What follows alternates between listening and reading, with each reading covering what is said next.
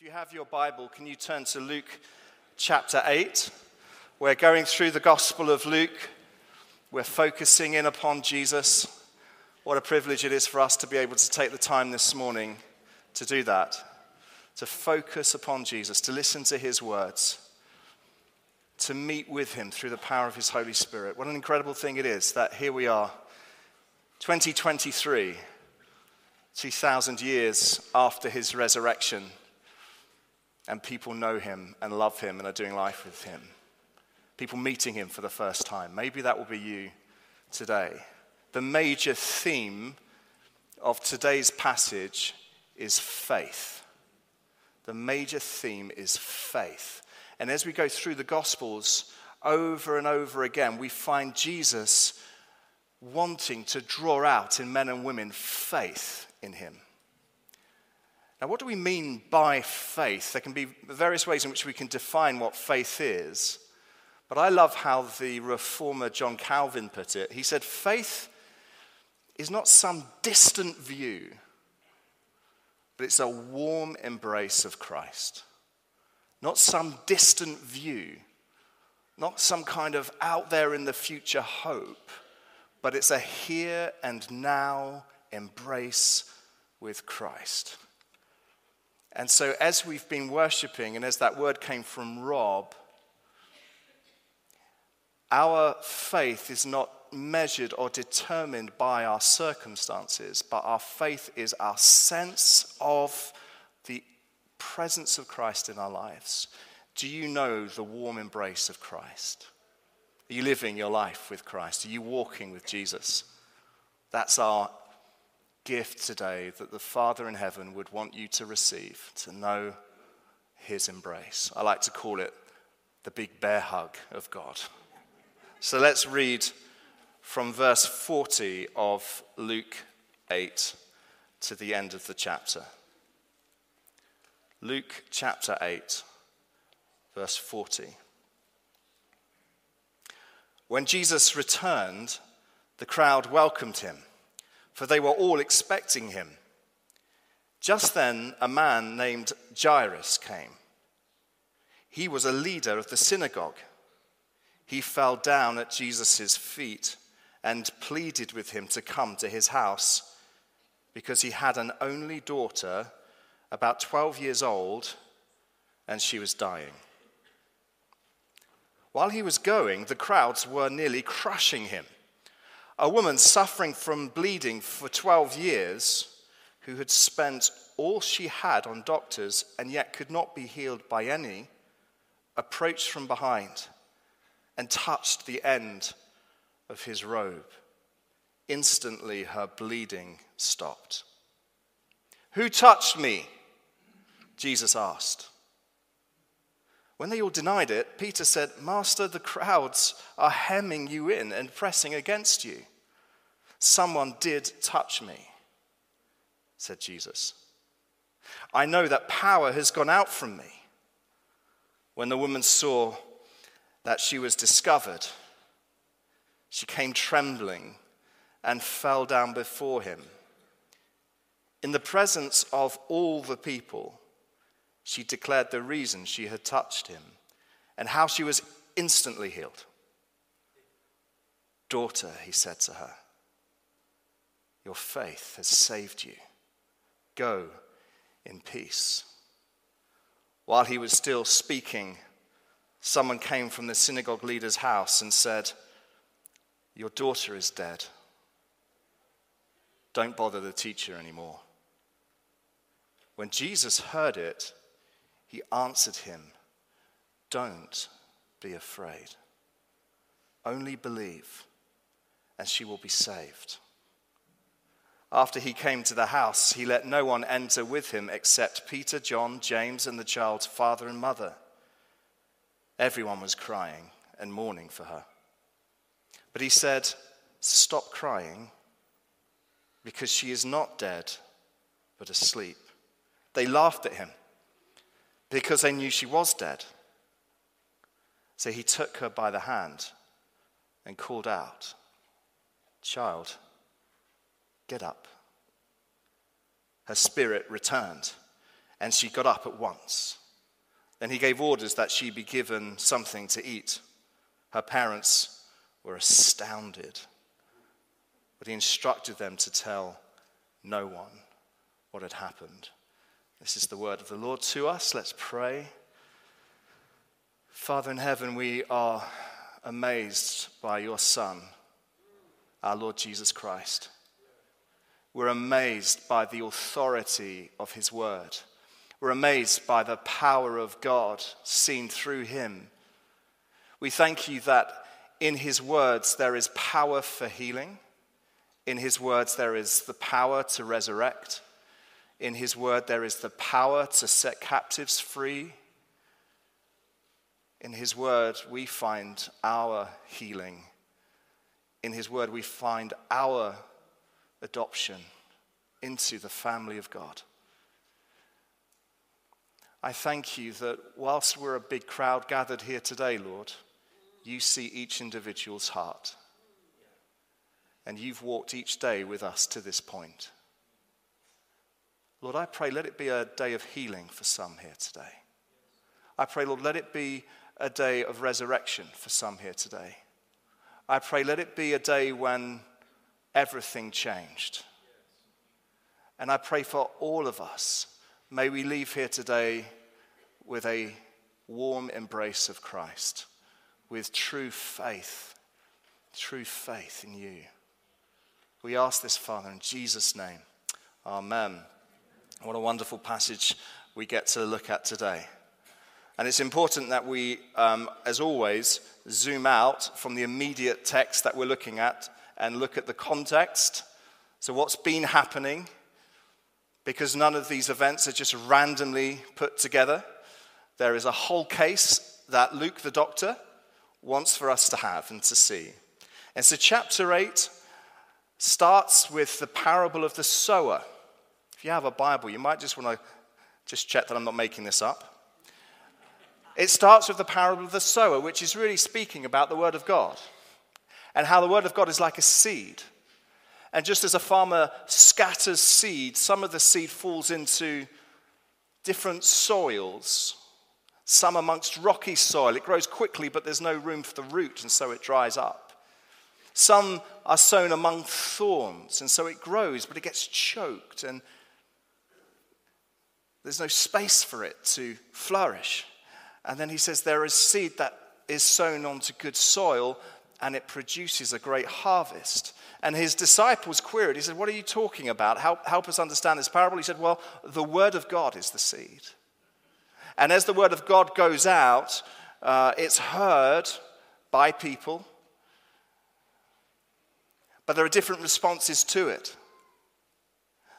For some, it's like there's an immediate, yes, this seems good.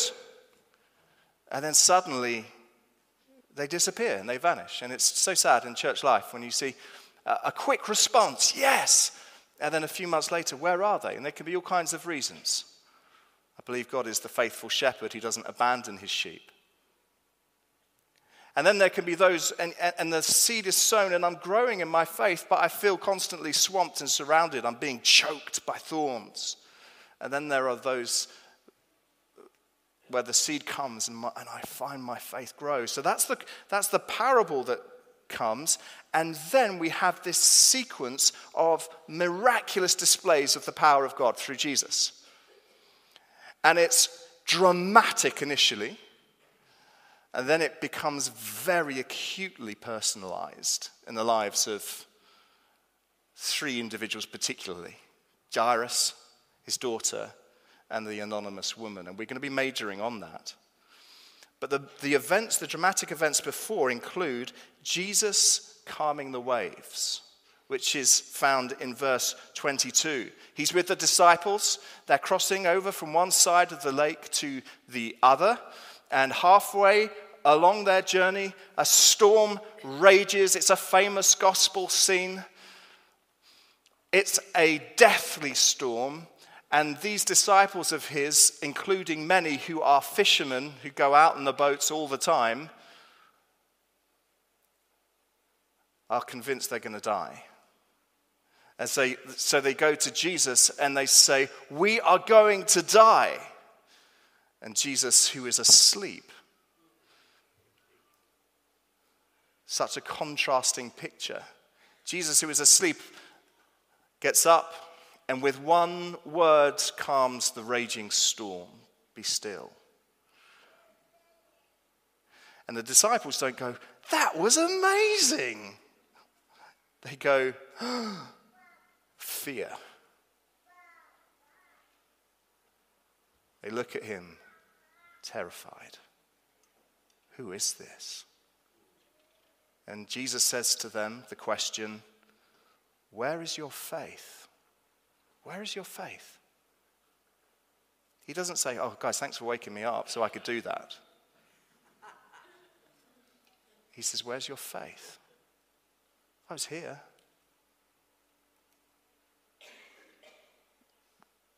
Didn't you know you'd be okay? And then they cross over, and then they find themselves in the region of, of the Gerasenes.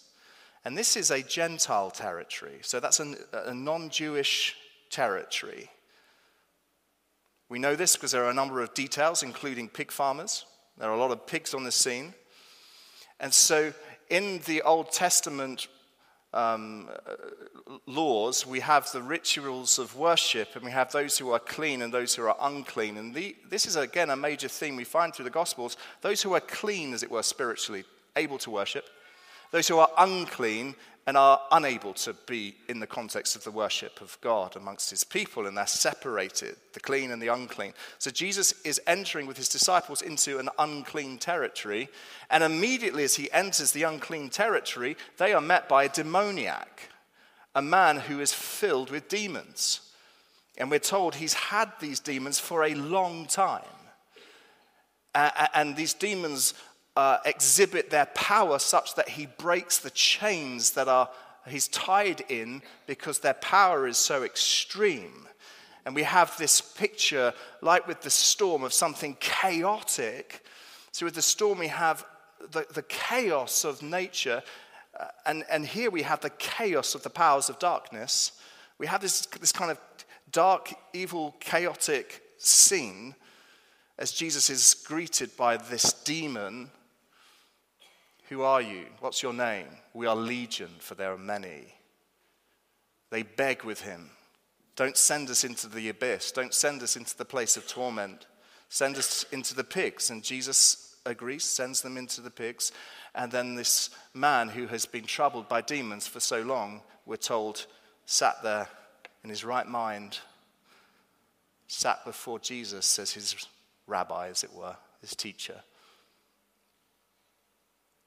And everyone who got told about this in the village came and they pleaded with Jesus to leave because they also were terrified. They were terrified. See, when you see the almighty power of God without grace and mercy, it's an utterly terrifying experience.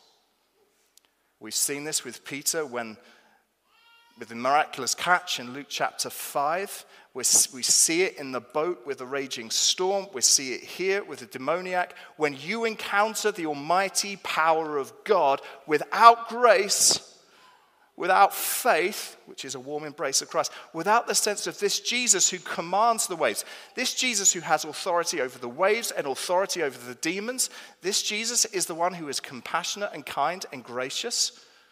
This is one who you can embrace. And so, what do we do?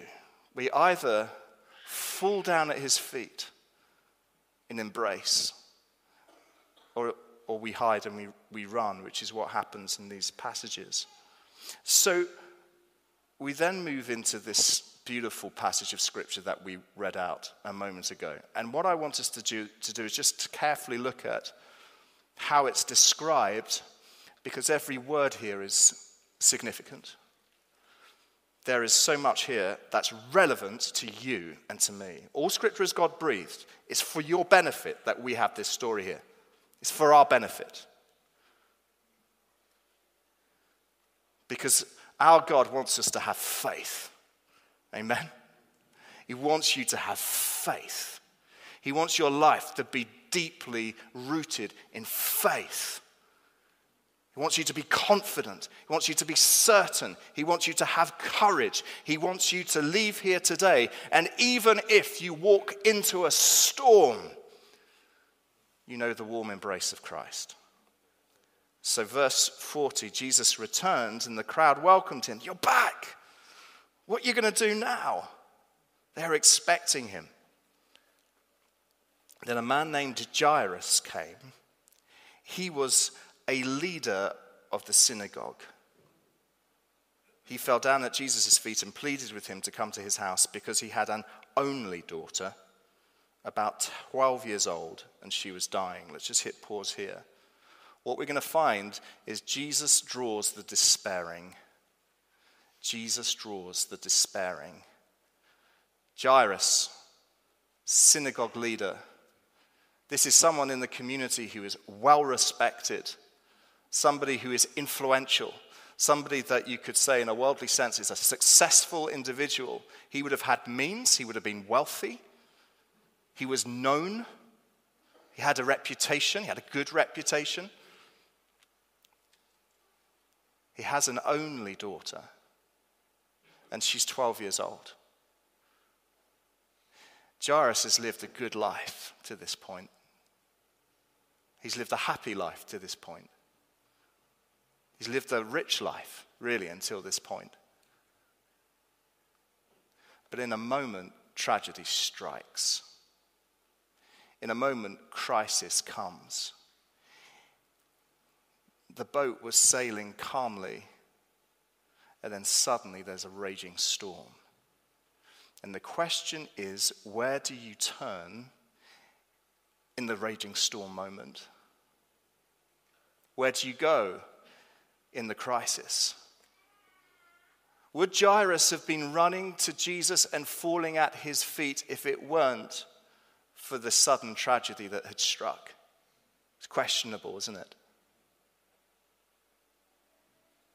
But in this moment, as he looks at his daughter dying, an unbelievable agony. No doctor's going to be able to intervene and save my daughter now.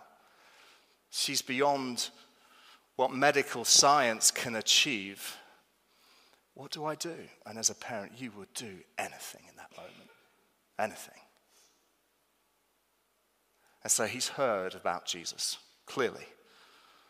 He's heard that he's back he's heard that this one who is a performer of miracles, this one who's astounding people with his power, he's here, he's nearby.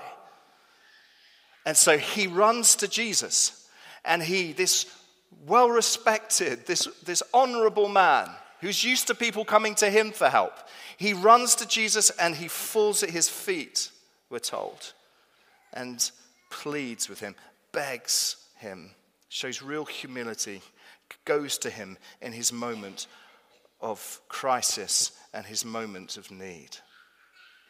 Jesus draws him as a despairing, desperate man.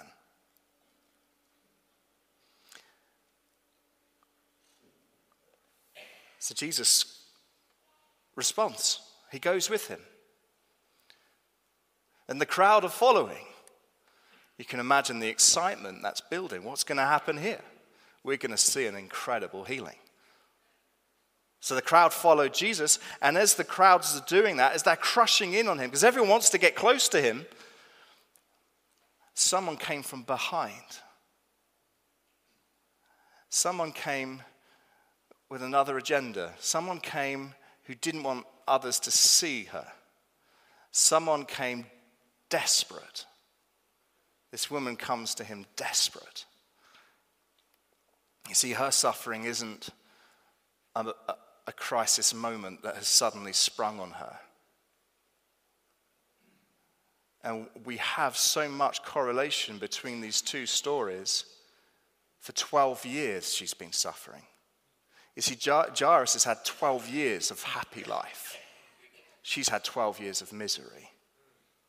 Jairus has had 12 years of respect within the community, 12 years of a daughter, 12 years of presumably a happy family, home life. She's had 12 years on her own. No one can touch her, she's unclean. We don't know what's caused this hemorrhaging and this bleeding. But what a horrendous place for her to be. Poor, poor person. To be in that, your, the shame of it. She's living with shame. She's living in pain. She's li- living in weakness. She's living in um, hopelessness. She's living in poverty now because we're told that she spent everything that she had on doctors. She tried everything. She got rid of everything. She sold everything that she could release as much money as she possibly could because she was desperate to be healed of this condition. She had no life. And she comes from behind because she's got used to avoiding the people. So she comes discreetly. She says to herself, I just need to touch him. I just need a touch we find that word repeated four times touch, touch, touch. She says, I just need to touch his garment. And so she does. She comes to him, touches his garment, and then we're told in verse 44 instantly her bleeding stopped. Instantly. Imagine her relief. She comes with faith in him to heal. She touches his garment and immediately she knows, I'm healed. Relief. It's over. But then what Jesus does is he shouts out, a loud voice, I'm imagining this, Who touched me? The whole crowd stops Peter's like, Master, what are you talking about? Look at the crowd. Everyone's pushing in on you. Who touched you? He's like, No, no, someone touched me. Someone's just touched me. And she, having tried to be subtle and discreet, suddenly is feeling, uh oh, what do I do now? Her, her story's been shame and embarrassment. And now, in this moment of relief, Jesus calls her out. And she steps forward. She came trembling, she came afraid. She'd known his healing power, but there was still a greater work of God's grace about to happen in her life. See what Jesus is doing here? He is requiring her now to make a public confession of what's just happened. And so she does it. She said, Do you know, Jesus, I came, I touched your robe, I've, I've had bleeding, and, you, and I'm healed. I'm healed. You've done it. And then, so she came, her hope was for a healing that was physical. But what does Jesus say to her next? He says, Daughter. You feel the power of that word for her? Feel the power of that word for her having been on her own? Having lived, can you imagine, 12 years of isolation and shame? And then suddenly you're healed, and then you're told, You're in my family now. You're a daughter. What a powerful moment. Not only has he healed her physically, but he's restored her socially as she makes this confession in front of everybody. And he restores her spiritually. She is brought into the family of God. Daughter, your faith has saved you. Go in peace. I want to ask you if you have known the healing touch of Jesus, if you would say, I know that he is alive. I love God. I worship God. I'm here today because I have real faith. I want to ask you have you made a public confession of it? Have you been baptized? Such a beautiful moment at a baptism when someone stands and says, I've met God. He's touched my heart. He's healed me spiritually. He has worked in my life. And I'm getting baptized today because I want you to know and I want the whole world to know I love Jesus and I'm going to spend the rest of my life following him. We've got baptisms coming up in a couple of weeks. We've just had baptisms. I know there are people here who haven't been baptized. And so, my appeal to you is don't remain anonymous in a sense. Don't hide. Jesus says, Who's touched me? Because he wants to give you that opportunity to declare what God has done to heaven and earth. And he wants to publicly affirm you as a child of God.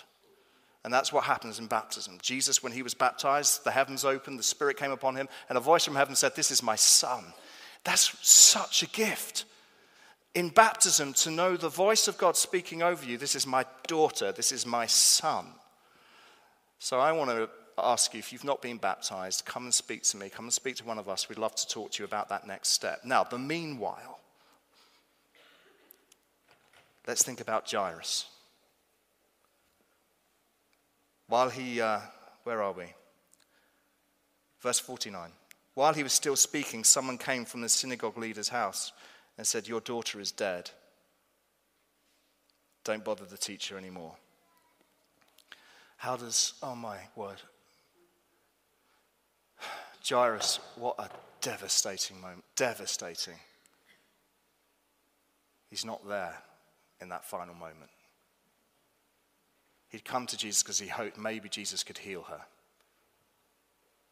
And not only has Jesus not healed her, but he wasn't there in her final moments. We have to try and, in understanding the power of this story, live in it for a moment. Jesus hears these words.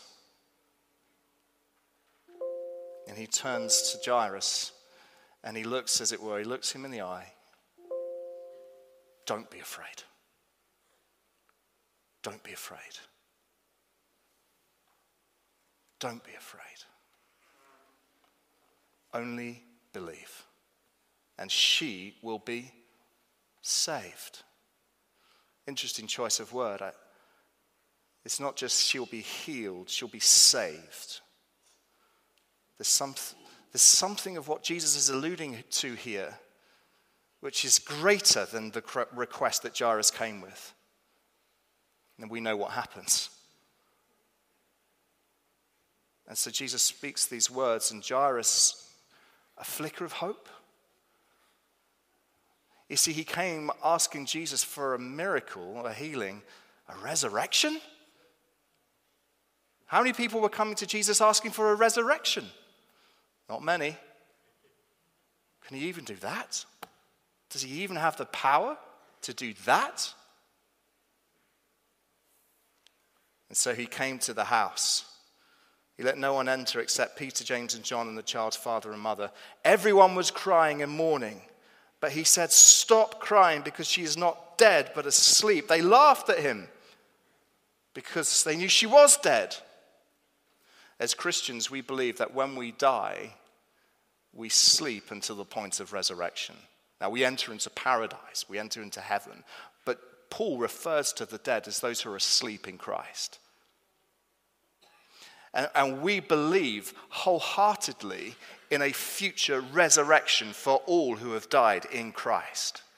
It is a core foundation of our faith that he's defeated death, that he's overcome death. And it gives us such hope and such confidence in this life as we lose those that we love, knowing that Jesus Christ has overcome everything that keeps people dead. He has proven the power of his ability to resurrect the dead. Indeed, he, he himself, having died, is alive now. But there will be those that will mock and laugh at your faith. Heaven resurrection. Silly. They're, they're laughing at Jesus here.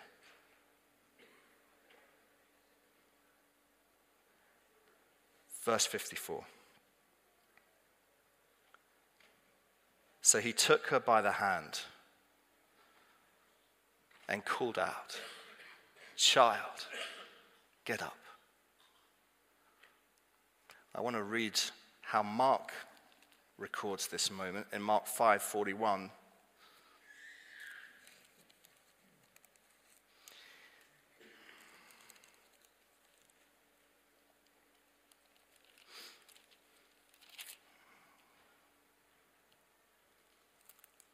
I've got the reference wrong.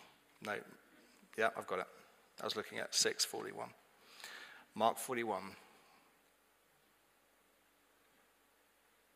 Then he took the child by the hand and said to her, Talitha cum.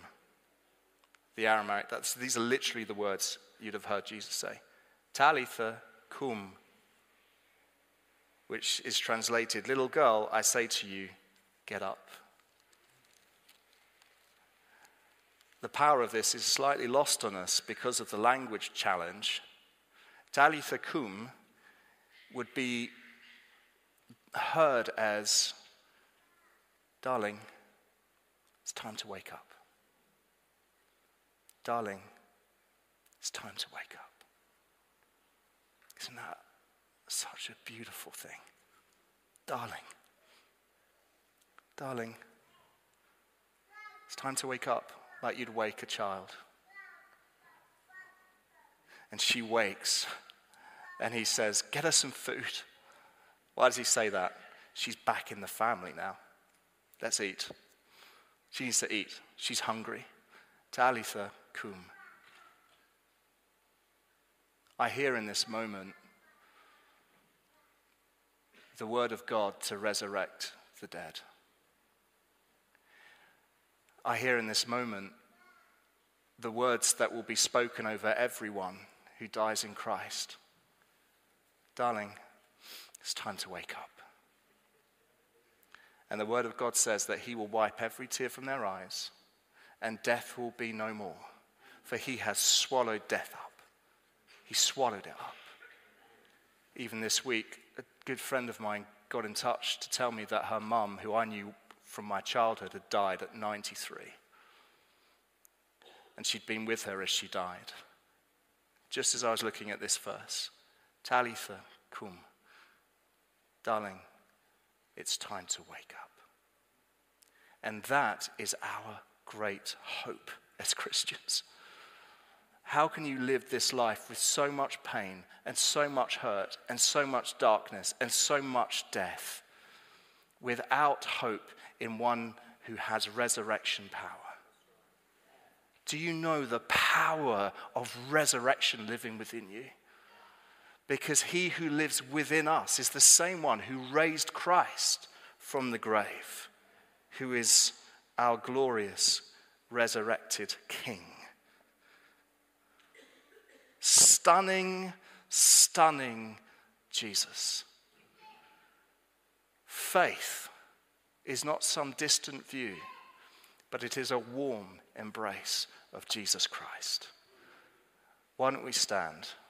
Can the band come? We're going to have communion all together now.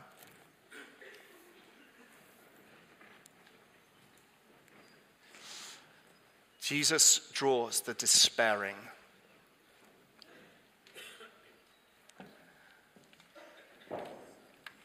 the band are going to have communion with us, so they're not going to play. Hopefully, you've got some bread and wine now. I want us to take this together in a moment. I'm going to invite you to come. The Lord knows where you are, why you're here. Now, you might be someone you say, Do you know what? I've not got any tragedy. I've not had any tragedy. I have faith in Jesus Christ nevertheless. Hallelujah. You see, it's not about having the tragedy, it's about having faith. It's walking with Jesus. This is what it's about. He said to his disciples who were with him, How many of those came to him in crisis? Not many.